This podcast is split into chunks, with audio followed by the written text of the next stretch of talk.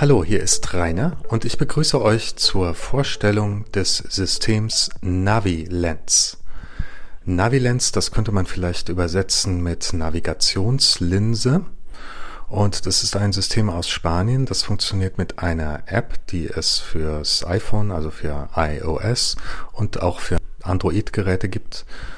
Und ähm, das ist kombiniert mit Codes, die können ausgedruckt werden. Die sind ein bisschen vergleichbar mit Q R-Codes.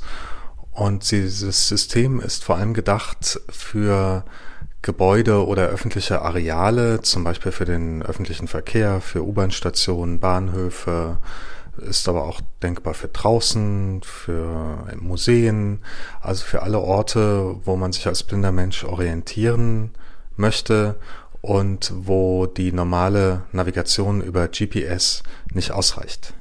Das System funktioniert so, dass man diese Codes mit seiner Handykamera erfasst und dann Informationen über diesen Ort bekommt, wo man sich gerade befindet und eben gegebenenfalls auch, wo man jetzt als nächstes hingehen kann oder auch auf welchem Bahnsteig man sich befindet, um irgendwo hinzufahren, also welche Bahnen da in welche Richtungen abfahren und so weiter.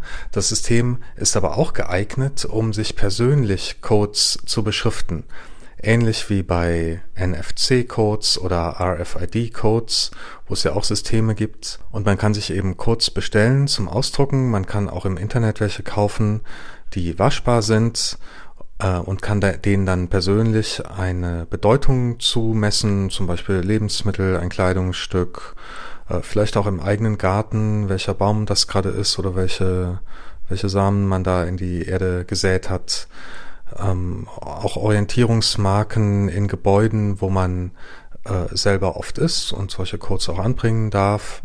Man könnte es auch am Schaufenster des Lieblingsbäckers mal versuchen, ob die das zulassen.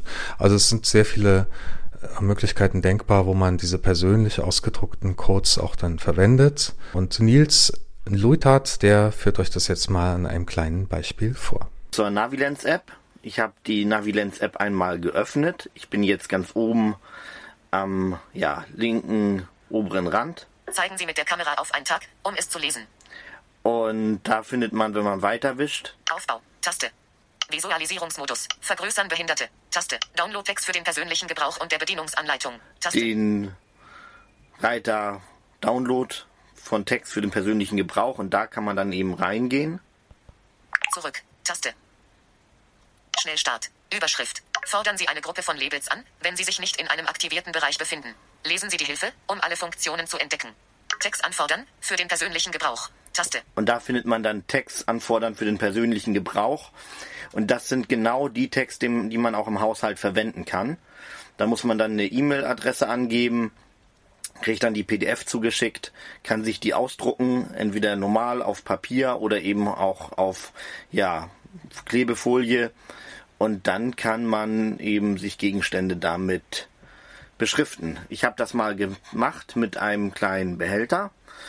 Und das kann ich ja mal kurz vorführen. Zurück, Taste. Neustarten, Spin. zwanzig Zentimeter entfernt, Pfeffer.